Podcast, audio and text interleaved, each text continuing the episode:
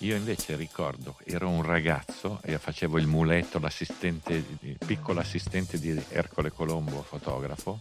Ero in ritardo, dovevo arrivare in treno, la prima volta che andai a Silverstone avevo 17 e non avevo calcolato la distanza che da Northampton c'è a Silverstone, che è uno sbaruglio, e c'era una coda straordinaria, andavo a piedi come un pirla perché non avevo a misura di quanto fosse lontano, e a un certo punto vedo, perché ero con il mio amico, vedo passare una macchina in sorpasso fisso, lo fermiamo, saliamo su questa macchina che era un pazzo, e con la fidanzata ci fa salire dietro e ci mette in mano una sedia portatile e un frigo bar di quelli style. Lui superava tutta la linea, appena vedeva una polizia si buttava su un prato e faceva finta di fare un picnic. Quindi avremmo aperto 10 volte i sediolini seduti lì col panino, passava la polizia, chiudeva tutto, andava, e riuscì ad arrivare grazie a questo pazzo qua. Siamo pronto? Sì. Possiamo partire? Sì. Benvenuti a Terruzzi racconta la Formula 1 a ruota libera, un progetto di Red Bull con Giorgio Terruzzi, un podcast a più voci che prende spunto dall'attualità del Mondiale 2021 per correre su e giù lungo la storia del motorsport, tra analisi dei gran premi, ricordi di pista e aneddoti di una grande avventura umana, tecnologica e sportiva. Conversazioni rilassate e senza freni per vivere insieme un anno di passione motoristica a ruota libera. Al microfono, insieme a Giorgio Terruzzi, ci sono Pino Allievi e Stefano Nicoli. Buon ascolto.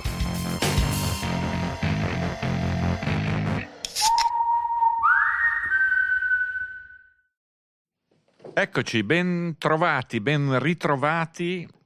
Podcast che precede il Gran Premio d'Inghilterra, che precede Silverstone, che è per me la pista, il luogo dove si è corsa la prima gara della storia della Formula 1, il luogo dove la Ferrari ha ottenuto il primo successo in Formula 1, un posto gonfio di tradizioni, di un'atmosfera meravigliosa, soprattutto per noi anziani. E volevo chiedere subito a Stefano Nicoli, che ci accompagna, e a Pino Allievi, che, come dire, è più memoria storica, cosa hanno in mente quando pensano a Silverstone, perché parliamo di due punti di vista e di due tipi di esperienze diverse. Ben trovati e benvenuti a voi. Beh, allora, per me Silverstone è sinonimo di passione. Io quello che vedo e che ho visto sulle tribune, attorno alle reti di Silverstone in questi anni recenti, difficilmente l'ho trovato in altri circuiti. Il fatto che sia nato dall'unione di 3 piste della Royal Air Force mi ha sempre affascinato, perché ho avuto un passato da amante degli aeroplani prima ancora che della Formula 1, quindi non sono ancora riuscito ad andarci, ma è uno dei circuiti sui quali vorrei camminare un giorno, ecco, mettiamola così.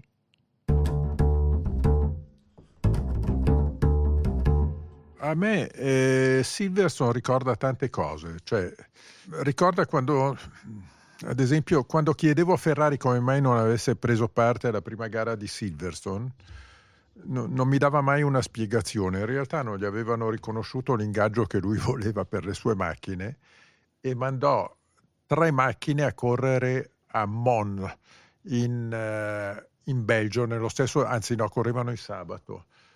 Occorrevano la domenica, non lo so, nello stesso weekend, dove arrivarono primo, secondo e terzo, e la Ferrari incassò un sacco di soldi e appunto lasciò Silverstone senza la Ferrari al debutto della Formula 1. Poi ricorda anche la prima vittoria della Ferrari con Gonzales nel 51, no? E mi ricorda anche un episodio tanti anni dopo di Gonzales che torna a Silverstone.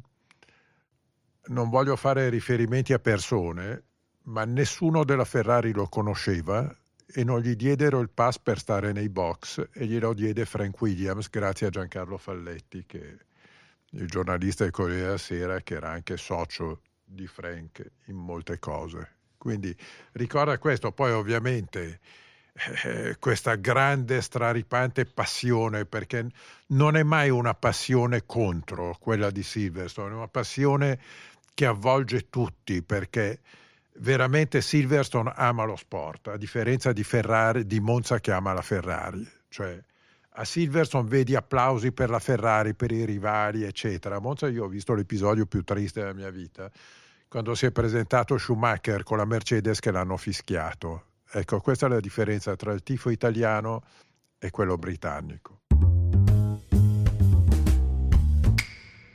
Poi c'è da dire una cosa, e mi spiace che Stefano non abbia potuto e non potrà vivere con un'atmosfera del genere, perché sino a un po' di anni fa non era semplicemente la pista con queste zone dentro la pista aperte a camper, famiglie, c'era una specie di happening come un festival musicale, ma la zona attorno al rettilineo, ai paddock, ai box era popolata di negozietti e bancarelle di memorabilia straordinarie, di libri motoristici di ogni lingua, in ogni lingua, alcuni introvabili, meravigliosi, e ovunque di picchetti per le scommesse sulla corsa. E io ricordo, lo dico perché Hakkinen è una figura che viene poco ricordata, alla vigilia di un gran premio misi su un sacco di soldi su Hakkinen vincente e glielo dissi prima della corsa, ho detto guarda che ho buttato su la mia fortuna. Lui fece una corsa straordinaria e era in testa e si ruppe la macchina, la McLaren, a poco dalla fine. Tornando a piedi verso il box mi vide e disse: porco Giuda, mi dispiace per te. Questo dà la misura di un abisso tra l'atmosfera che c'era allora e adesso, cioè un pilota che aveva i suoi problemi, perché in testa era che si è ricordato di questa cosa straordinaria, un'atmosfera straordinaria con una serie di luoghi, piccoli alberghi o case. Mi ricordo quella di quel signore Fish, bellissima casa vicino alla pista dove si andava a dormire un po' sparsi, vicino alla casa straordinaria di Hesketh, Lord Hesketh, sì, con un giardino all'italiana meraviglioso. Insomma, c'era un'atmosfera durante la corsa, prima della corsa, dopo la corsa, unica, straordinaria.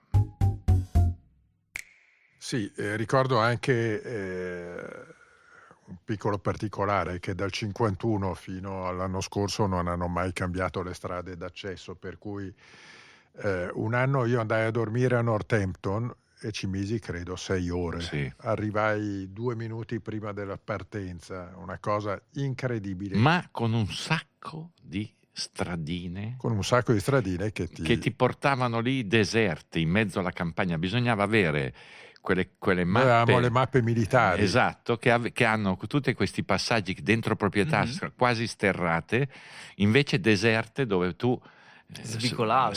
Sì, andavi, arrivavi. Sì, ricordo il gran freddo, sempre fatto freddo a Silverstone. Vento e freddo. Però la meraviglia, appunto, di queste bancarelle che ti vendevano fotografie degli anni 50, gente che neanche sapevi chi fosse, però compravi ste foto a 2 sterline, una cosa bellissima. C'era gente che vendeva ricambi di auto da corsa. Io ricordo uno che voleva vendermi un albero motore di una ATS, quella di Kitty. E tu ci hai pensato su un po'? Dì la verità. No, che... perché io ne ho un altro. Cioè, e... Ma uno che compra un albero... Adesso, Pino, diciamo la verità. Cioè, uno che compra un albero motore dell'ATS. L'ATS era guidata a Fili, il campione del mondo. Ho capito, Stella, l'albero motore, capito? Mi viene in mente Varisco che ha la collezione delle bielle in casa, capisci? Cioè, c'è una... Sì, io ho i pistoni. Ecco, sono devianze. Qui adesso entriamo... Sì, preoccupati, ci vorrebbe crepetta. Esatto, cioè uno che ha in casa i pistoni, capito? Vabbè, ma non fa niente. Vabbè, no, comunque era bello tutto, tu trovavi gente che ti vendeva cose improbabili. Ah, sai, questo è il pistone della MG che aveva corso qua nel turismo nel 1949. Era bellissimo, bellissimo, e si è tutto perso per colpa, devo dire, di Eccleston, il quale a un certo punto ha imposto delle tasse talmente alte a questi commercianti che sono scomparsi tutti. Ecco, Eccleston, che peraltro è uno che ama le corse, amava quelle cose lì, è uno che comprava libri eccetera, niente, si è perso tutto.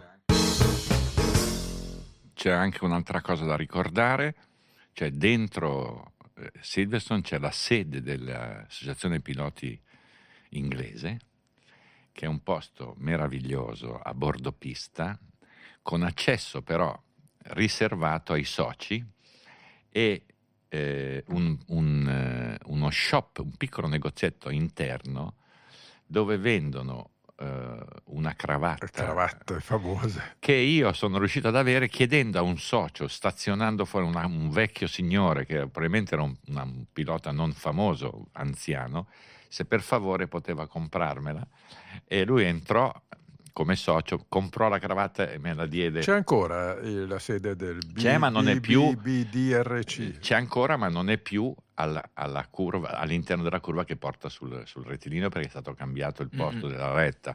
Però anche questa cosa qui, con tutti i vecchi piloti che arrivano con la giacca, con lo stemma, la cravatta, cioè sono cose sì, che poi per un rugbista è proprio il massimo della vita, perché è quella cosa lì del club, del posto dove la tradizione deve essere rispettata, è un galateo applicato, straordinario. Volevo però entrare un attimo nel merito della storia della corsa, perché l'inizio dell'avventura della Formula 1 e di Silverstone ebbe dentro moltissima Italia, perché Alfa Romeo Farina, primo campione del mondo, ma primo vincitore della prima corsa, Ferrari l'anno dopo, Gonzales, Ascari 2 volte, cioè è stato un decennio, metto dentro anche Fangio, che è un nome italiano, almeno nell'origine, molto italiano. Visto che questa puntata si intitola un po', come dire, enfaticamente Made in England, primo e ultimo decennio con molta Italia, perché dalla fine degli anni 50 e negli anni 60 la Formula 1 è stata invasa e dominata a lungo dall'Inghilterra, dai costruttori inglesi che sono emersi, come dire, attratti da questa Formula 1 appena nata, con una quantità di piloti e di grandissimi campioni che l'Inghilterra ha dato al motorismo a raffica, a partire dalla fine degli anni 50. 58 vinse Peter Collins, morto nel giorno in cui sono nato io, 3 agosto 1958 in Germania.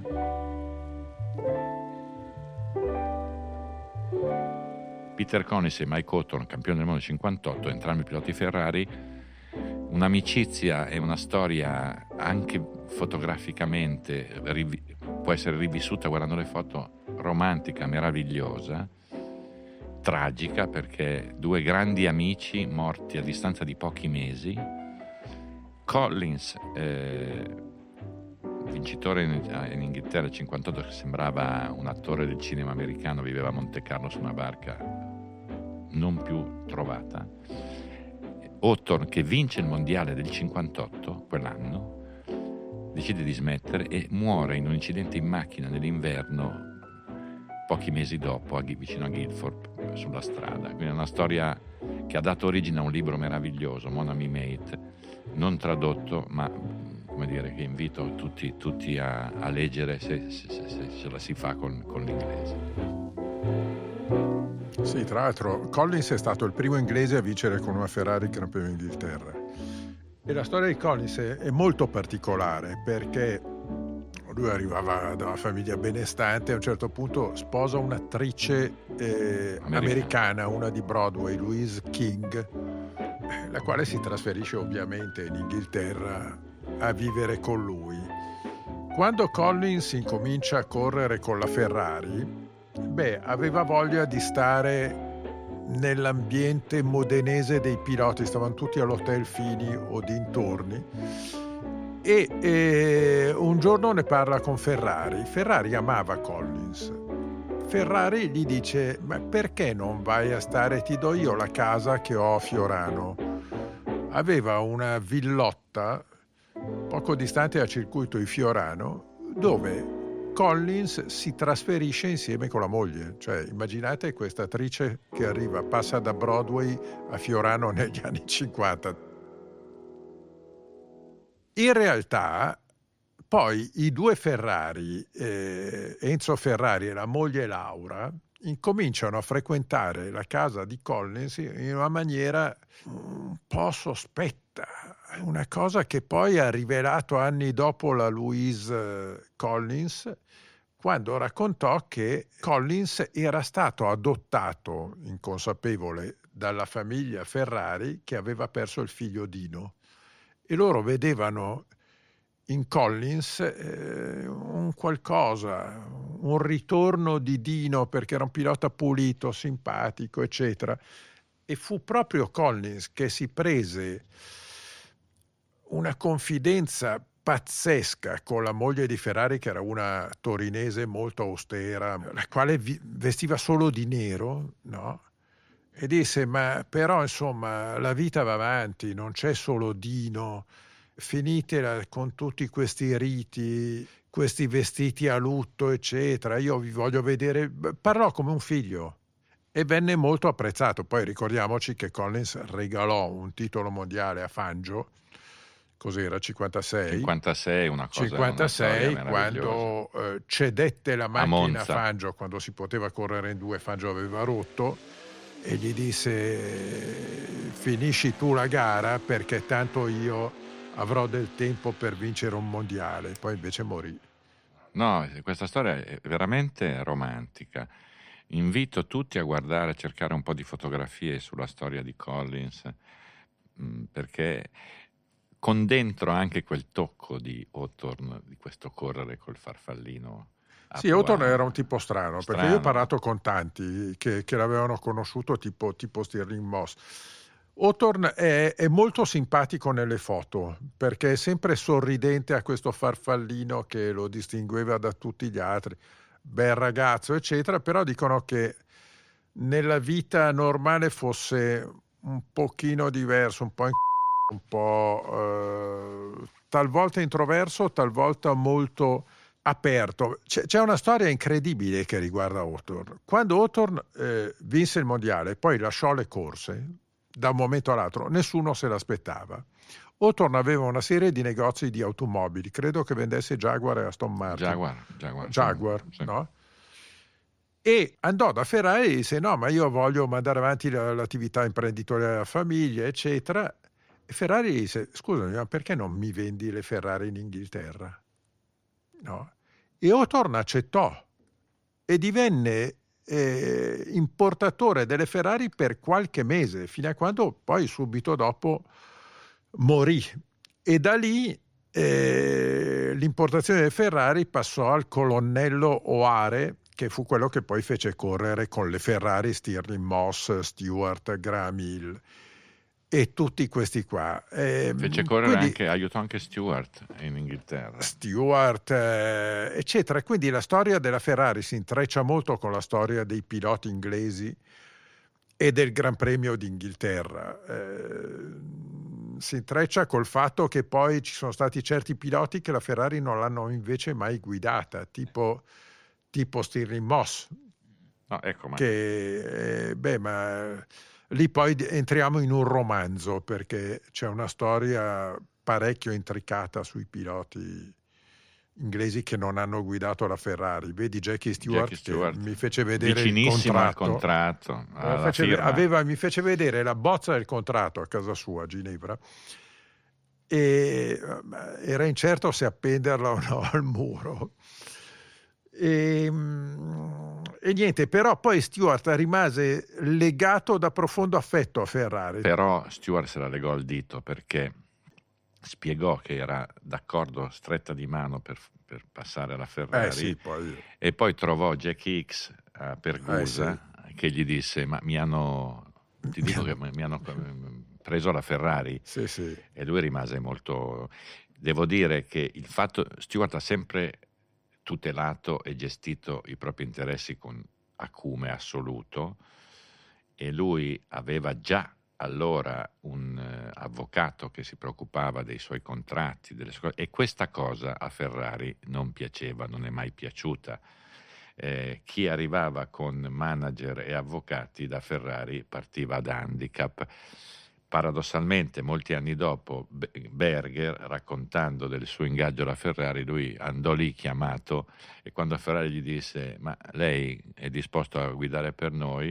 E Berger disse: certo, anche subito. Dice: ma lei non ha nessun tipo di... Dice: no, guarda, io se vuole firmo adesso. E questa cosa cambiò completamente il rapporto, perché a Ferrari piacevano quelli così, sì, che non mettevano in mezzo parola e facciamo. No, però quindi... Vorrei solo aggiungere una chicca raccontatami da Franco Gozzi, che era l'addetto stampa di Ferrari. Ferrari a un certo punto decise di contattare un pilota italiano, non farò mai il nome, con molte cautele, badando, spiegando come dovevano entrare in Ferrari, come doveva entrare in Ferrari per non farsi vedere dai giornalisti, perché lì c'erano fissi un paio di giornalisti che cercavano sempre notizie. Il pilota italiano finalmente entra da Ferrari, che aveva una mezza idea di ingaggiarlo, se non che non era da solo. Ferrari aveva un ufficio a tubo, lungo, buio, no? Entrando in fabbrica a sinistra, e lui era in fondo con la sua scrivania quasi sempre al buio, con una basciura accesa anche alle 3 di pomeriggio. E si apre la porta, entra questo pilota con un'altra persona. Ferrari dice: buongiorno. Buongiorno commendatore, grazie di questo invito. Sì, ma chi è quello lì? È il mio avvocato. Bene, fine, fuori da qua, non vi voglio più vedere. Finì così, non gli ha mai voluto più parlare. No, fine del contatto con la Ferrari. Guardando l'Albodoro è abbastanza interessante, perché abbiamo detto 58 Collins, 61 Von Trips Ferrari, e poi abbiamo Jim Clark, 4 vittorie filate, Lotus, Jim Clark. È un passaggio di consegne ed è l'apertura clamorosa di forse di una delle avventure più straordinarie della storia motoristica, che ha dentro un talento, una figura. A me dispiace da matti di non averlo conosciuto, l'ho visto che ero bambino una volta, ma insomma, che era Jim Clark, e il suo rapporto straordinario con la Lotus, con Chapman, primo a realizzare una monoscocca, Clark che stava praticamente, guidava quasi sdraiato su ste macchine. Insomma, un'immagine che ha segnato, secondo me, la storia della Formula 1 più di tante altre. Un fuoriclasse assoluto, una personalità misteriosa, poco parlante, leggendaria. Sì, un pilota peraltro molto intelligente, molto riservato, sì. Sì, arrivava da una famiglia benestante, così come era benestante la famiglia di Stewart. Ma adesso scorrendo guardavo l'elenco dei vincitori di Monte Carlo, di Silverstone, ti escono e del Gran Premio d'Inghilterra in generale. C'è la famosa vittoria di Stirling Moss nel 1955, no? In un anno in cui il Gran Premio d'Inghilterra non si disputò a Silverstone, ma ad Aintree. No? E ci fu un grande duello tra Fangio e Moss con le due Mercedes, e Moss vinse l'unica gara che ha vinto in Formula 1 con la Mercedes, con Fangio che non lo attaccò negli ultimi giri, e alla fine del Gran Premio andò a congratularsi e dice: oggi tu eri irresistibile, non sarei mai riuscito a batterti. E Moss, a distanza di tanti anni, mi ha detto: secondo me mi aveva preso in giro, poteva battermi, ma ha voluto regalarmi la vittoria davanti al mio pubblico. Probabilmente è stato così, ecco, ma questo era quell'automobilismo. L'anno e il nome e la Mercedes mi fanno venire in mente che era l'anno di Moss, perché il 55, l'anno 1955, ha conquistato quelle due vittorie, questa e l'altra, quelle che stai per dire, il record, 1000 miglia, il record alla 1000 miglia. No, ma sì, ma io questa cosa io la dico tutte le volte che racconto, la più grande impresa della storia motoristica, fare 157 di media da Brescia a Roma e ritorno sulle strade normali, guidando in con quelle macchine un lì pilota. No, vabbè, ma con, cioè, con le strade d'Italia. Sfido a fare 155 di media sull'Autostrada del Sole adesso, pestando giù con una supercar, cioè non ce la fai. Vuol dire che non appena c'erano 300 metri di retta, pestavano giù a 3,50, frega niente. Cioè una cosa mostruosa. Moss 55, l'anno d'oro, secondo me. Sì, la storia di Moss poi si intreccia anche quella con Ferrari, perché Moss è andato vicinissimo 3 volte a guidare la Ferrari. Ferrari dopo la tragedia di Von Trips aveva maturato, ma non si sa mai, perché con Ferrari non sai mai quando giocava, quando parlava sul serio, quando tentava di materializzare i suoi sogni. Tentò di vendere tutta la sua scuderia al conte Volpi di Misurata, che era il figlio di quello che si è inventato il Festival del Cinema di Venezia. E lì c'era un'opportunità per Moss per guidare la Ferrari, perché Moss non voleva guidare una Ferrari ufficiale, avrebbe accettato l'offerta del conte Volpi. Addirittura lo sponsor del team doveva essere la British Petroleum, la BP. Tutto d'accordo, poi Ferrari da un momento all'altro disse che non voleva più cedere il reparto corse. Poi la seconda parte ci fu un'altra possibilità con Rob Walker, che avrebbe gestito una Ferrari però a patto che si pitturasse di blu, e Moss era sempre d'accordo, Moss non vedeva l'ora di saltare sulla maglia. Poi ci fu un terzo team col quale doveva correre Moss, quando nel 61 questo team, che si chiamava Jobium o qualcosa del genere, acquistò la Ferrari 156 di Filil e doveva darla a Moss.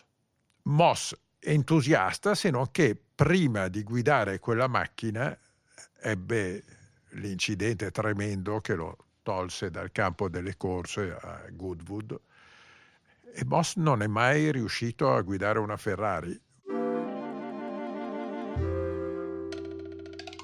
Vorrei dire una cosa a proposito di piloti benestanti dell'epoca, che il team per il quale avrebbe dovuto guidare Moss era di comproprietà di suo padre, che era un altro che stava benissimo e gli aveva comprato tutte le macchine da corsa all'inizio, e gli aveva persino comprato la Ferrari Formula 1.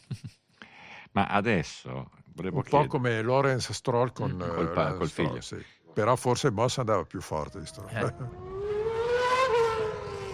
Volevo, svecchiare un po' la storia di Silverstone, chiedendo a Stefano quali sono i suoi ricordi più vispi. Prima però volevo dire 2 cose. A Silverstone io ho sempre incontrato Damon Hill in moto, che vagava per la campagna a cercare allievi, e poi sempre a Silverstone ricordo tante qualifiche in cui Jackie Stewart mi faceva cenno per portarmi alla Stowe, sperando che non ci vedesse allievi, per valutare le staccate. A Silverstone non abbiamo mai infatti andavo con Stewart, Gonzales, Ascari e Nuvolari, e allievi lo stava ai box, perché c'era Chiron che mi chiedeva sempre ma dov'è Terruzzi? C'è quel problema lì. Allora volevo sentire da Stefano, perché qui abbiamo una carrellata, cioè veramente l'Albo d'Oro potremmo stare 4 ore, perché ogni pagina, ci sono storie. Non solo sui piloti, anche sui costruttori. Sì, ci sono molte storie, però volevo sentire da te quali sono invece i tuoi riferimenti. Quando pensi a Silverstone da spettatore, da giornalista, da ragazzino, che cosa ti viene in mente? Da ragazzino, l'incidente di Schumacher. 1999, se non sbaglio. L'incidente di Schumacher. Che idea ti sei fatto di quell'incidente?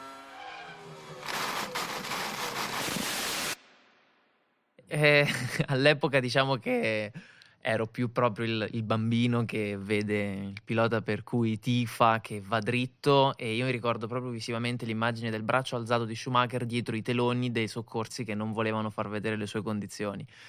Lì, se non ricordo male, perché poi all'epoca appunto avevo 6 anni, quindi c'era qualcosa con i freni, ricordo, vero? Non si è mai capito se la sono inventata. Intanto c'erano un inizio gara finalmente spavaldo di Irvine su Schumacher, perché lì ci fu anche questo in avvio di gara, no? Che quello là stava andando come un animale. Che Irvine tirò la staccata a Schumacher, non se l'aspettava, e Schumacher era andato dritto. Questa è l'origine, tutta una faida in famiglia. Sì.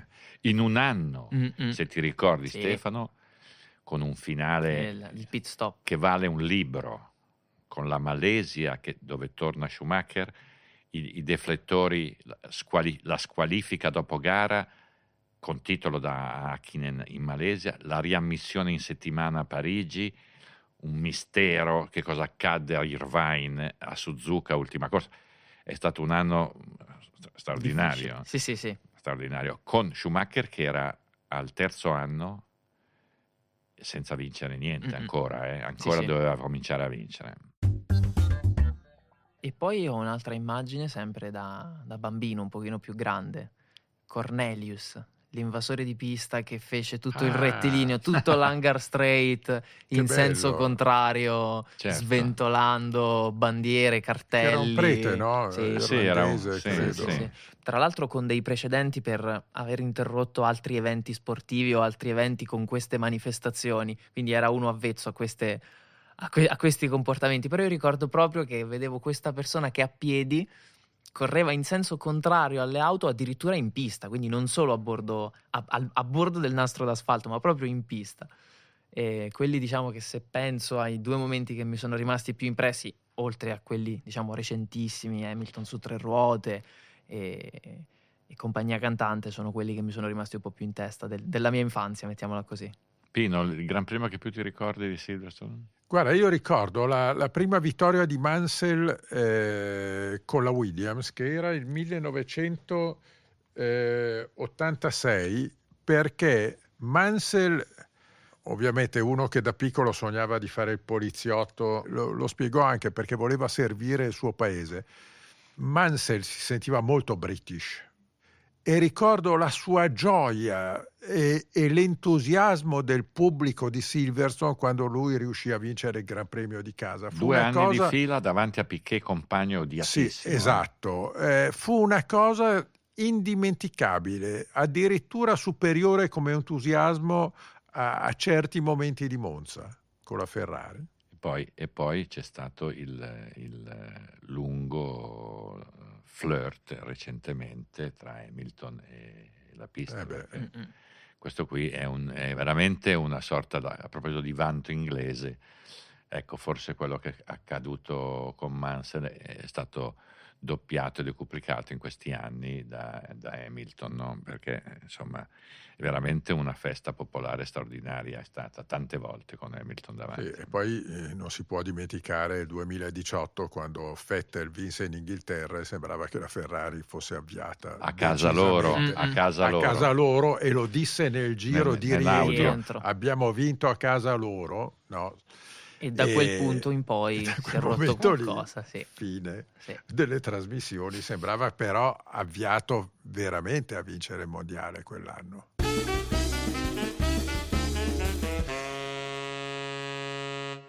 A proposito di stradine di accesso, io invece ricordo, ero un ragazzo e facevo il muletto, il piccolo assistente di Ercole Colombo, fotografo. Ero in ritardo, dovevo arrivare in treno, la prima volta che andai a Silverstone avevo 17, e non avevo calcolato la distanza che da Northampton c'è a Silverstone, che è uno sbaruglio, e c'era una coda straordinaria. Andavo a piedi come un pirla, perché non avevo a misura di quanto fosse lontano, e a un certo punto vedo, perché ero con il mio amico, vedo passare una macchina in sorpasso fisso, lo affermiamo, Saliamo su questa macchina che era un pazzo e con la fidanzata ci fa salire dietro e ci mette in mano una sedia portatile e un frigo bar di quelli style. Lui superava tutta la linea, appena vedeva una polizia si buttava su un prato e faceva finta di fare un picnic. Quindi avremmo aperto 10 volte i sediolini seduti lì col panino, passava la polizia, chiudeva tutto, andava, e riuscì ad arrivare grazie a questo pazzo qua. Straordinario. Quindi allora, abbiamo fatto un salto, abbiamo tagliato fuori una porzione di mezzo. La porzione di mezzo è la porzione con dentro gli anni d'oro McLaren, che è stata un'altra bandiera inglese straordinaria, anche se la nascita è neozelandese. No, McLaren era un neozelandese, ma c'è stata una lunga avventura McLaren in mezzo lì. Coulthard, Hakkinen, poi c'è stato persino Montoya e poi è arrivato Hamilton. Sì, ma sai cos'è? Che forse la McLaren è una grande realtà anche industriale britannica, ma Ron Dennis secondo me non è mai riuscito a farsi amare dagli inglesi come ad esempio, che so, Colin Chapman o lo stesso Jack Brabham, che era australiano, no? O tanti altri costruttori britannici, cito per primo Frank Williams, che era adorato, era Dio a Silverstone, no?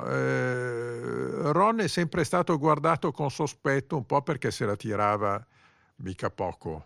Non cattivo, perché io ho avuto a che fare con lui più volte, ce n'erano tanti peggio. Ha vinto tanto la McLaren, no? Ma forse non è stata così amata a casa sua. McLaren, mi viene in mente James Hunt, che è stata una figura, iconica della Formula 1. 2 vittorie, cioè una vittoria con squalifica e una vittoria 76-77, tutte e due davanti a Lauda, anche quella con squalifica. Non è un caso, perché stiamo parlando di una coppia che ha generato addirittura un filmone, 2 amici, 2 figure completamente diverse all'apparenza. James Hunt, io ho un ricordo molto divertente perché anni dopo, quando erano entrambi papà, parlavano nel paddock Lauda e Hunt con i loro figli di fianco, e c'erano i 2 figli di Lauda sull'attenti, mentre i 2 figli di Hunt si tuffavano in una pozzanghera a ruota libera, frega cazzo. Visto che tu prima accennavi alle feste al castello di Lord Esket, che non era lontano da Silverstone, io ricordo 1978, insieme con un amico inglese, mi disse: ma cosa fai dopo le prove? E dico: ma no, niente, tornerò in albergo. Ma ti andrebbe, se mi dai uno strappo ti porto in un posto interessante. Mi portò al castello di Esket, dove c'era tutta la banda Esket, lui, Lord Esket e tutti gli altri. Si serviva solo champagne, ostriche, e ho visto le donne che così belle tutte insieme non le ho più riviste in vita mia. Era una cosa incredibile. Tutti seduti fuori, c'era il sole ancora alle 7 di pomeriggio, con Lord Esket, che io non conoscevo, che mi trattava come se fossi stato suo amico da 40 anni. Sì, dall'ingresso della villa alla villa c'era praticamente la distanza che c'è da Milano a Perugia, no? Sì, con in mezzo daini, animali, fagianate. E devo dire che c'era Hunt che in quest'ambiente ci sguazzava, cioè era la persona ideale per stare in mezzo a questo caos. Ho un po' nostalgia di quella Formula 1 lì. Sì.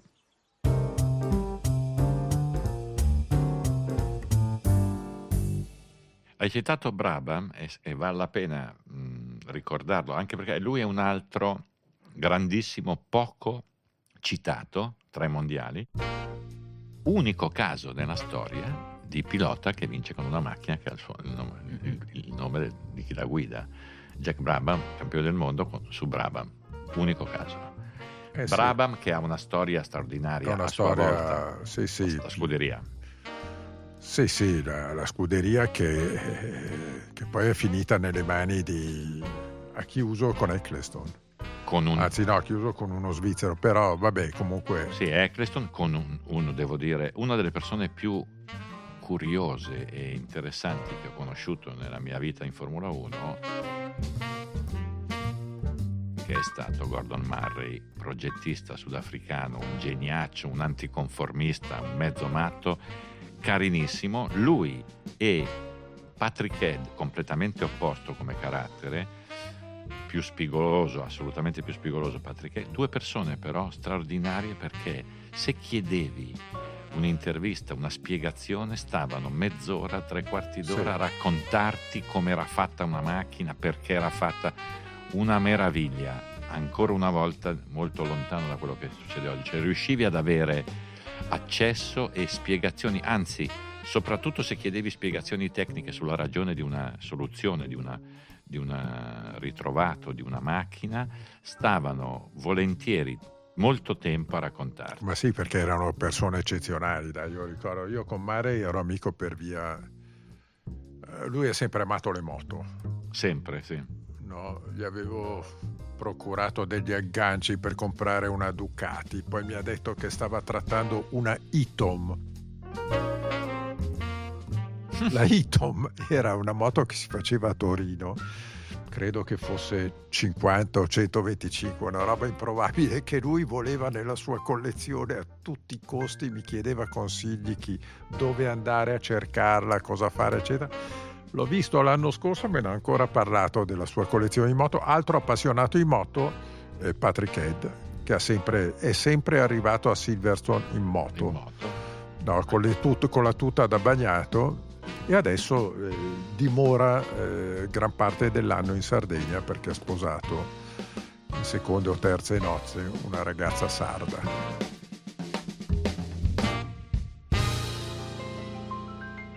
Dopo aver sposato l'ex addetta stampa di Ayrton Senna, Beatriz Assunción. Sì, lui è appassionato di barche a vela, anche in Sardegna va a vela, ma 2 persone strepitose, così come era strepitoso Forghieri, è cresciuto un po' prima, che ha attraversato la stessa epoca, quindi c'erano personaggi straordinari in quella Formula 1.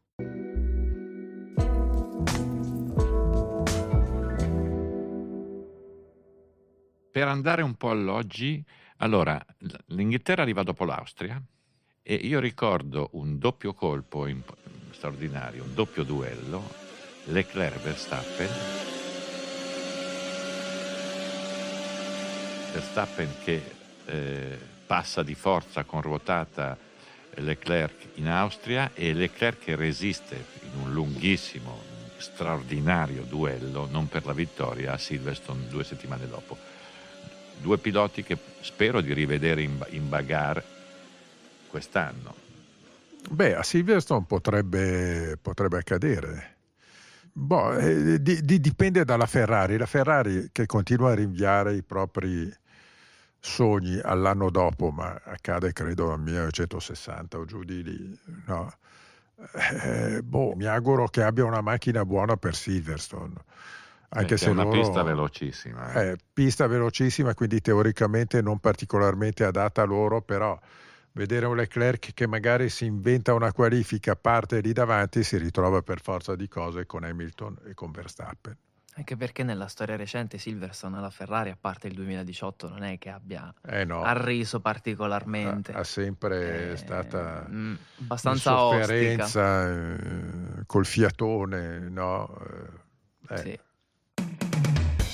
Parlando di vela, ne parlava prima Pino, parlando di Formula 1 moderna e di Red Bull, una delle personalità che io reputo personalmente più interessanti che arrivano dall'Inghilterra è Adrian Newey, che è nato tra l'altro nello stesso paesino che ha dato i natali a William Shakespeare, a Stratford-upon-Avon, che è una cosa abbastanza curiosa che questo piccolo paesino abbia dato appunto i natali a due persone così. Adrian Newey, che è un altro pezzo importantissimo secondo me della storia della Formula 1 inglese, per le situazioni che ha vissuto, per dove ha lavorato e per quello che è riuscito a ottenere per McLaren e Williams prima.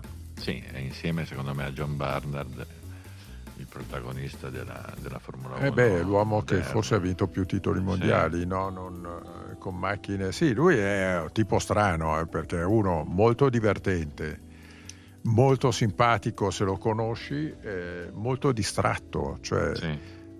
Mi raccontava Ivan Capelli che lui è stato progettista della March Leyton House.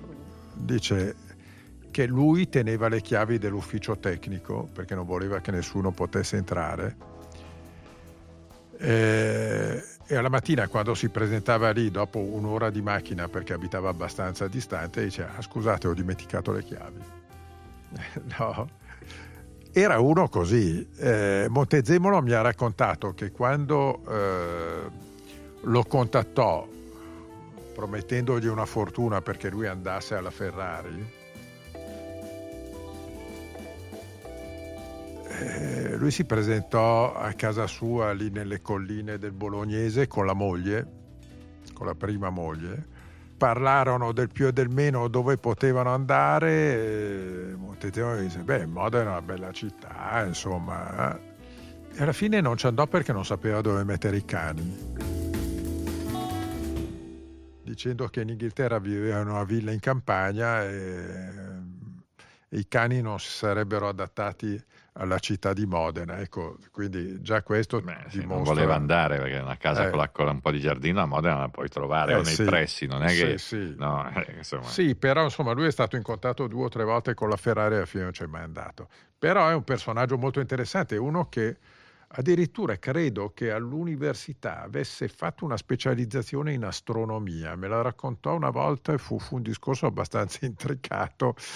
Però è un'altra persona molto gentile quando riesci ad avvicinarlo, ed è indubbiamente geniale perché lui ha vinto ovunque, anche a Indy, con una macchina nella quale aveva messo lo zampone a Indy, una McLaren, quindi insomma uno di grandissimo livello.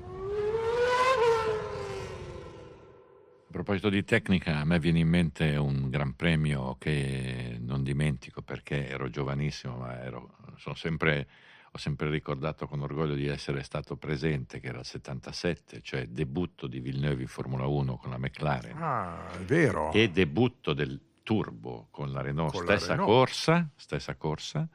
E debutto di Terruzzi? No, non era il debutto, ma mi ricordo invece un ritorno a Itro da Silverstone, messo in macchina da Ercole con un atto scellerato, macchina di Vittorio Brambilla al volante, che superava la fila salendo sulla riva di terra a palla, imboccando una rotonda per entrare in autostrada, dimenticandosi della guida, cioè completamente contromano, con il mio amico Gigi Fedeli, che credo non abbia parlato per 2 anni e mezzo, tornando vivo, peraltro inspiegabilmente vivo, da quel viaggio lì.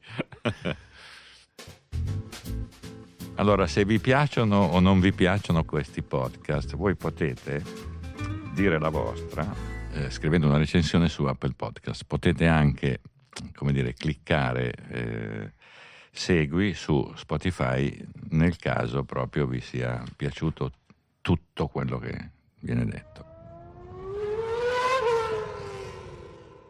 A proposito di unicum nella storia che arrivano dall'Inghilterra, Gran Premio di Svezia, Tyrrell, l'unica vittoria di una macchina a 6 ruote, Ken Tyrrell. Sì. E Tyrrell era un altro molto amato in Inghilterra, l'hanno dimenticato in fretta e anche la Formula 1 l'ha dimenticato molto in fretta, non so perché era ben voluto da tutti, era una persona eccezionale, pieno di interessi, di cose, molto leale. Lui arrivava, lo chiamavano il falegname o il boscaiolo. Boscaiolo, sì. Ma no, lui aveva un grosso commercio di legnami con il fratello, no? E da lì fece la prima sede della scuderia, la prima sede con le matra, facendo correre le matra. Sì. Sì, no, lui aveva già fatto correre Stewart in Formula 3, sì, no, quando è salito di livello, sì. Comunque ha fatto correre un sacco di piloti che poi sono andati in Ferrari, tipo Scheckter, tipo Alboreto, Alesi, tipo Pironi, tipo Alesi, tipo Johansson, quindi è stata una succursale della Ferrari, anche se devo dire che lui secondo me non ha mai amato particolarmente la Ferrari.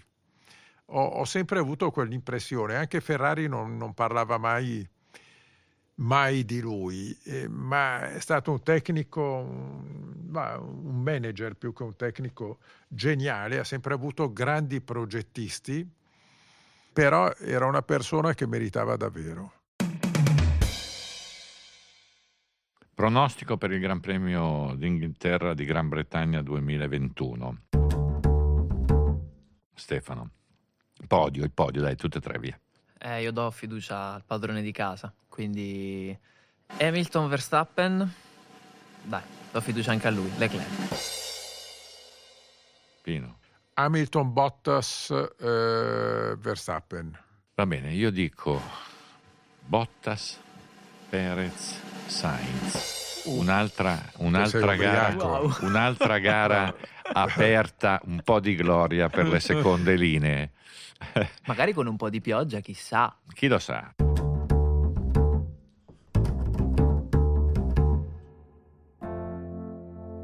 Grazie a chi ci ha ascoltato. Potete scriverci, anzi aspettiamo commenti e critiche e suggerimenti da tutti voi, e a presto, ci risentiamo prima del Gran Premio del Belgio, che è un'altra pista che alla Formula 1 ha regalato grandissime emozioni e grandissimi campioni. Grazie. Buona estate a tutti. Ecco. Alla prossima.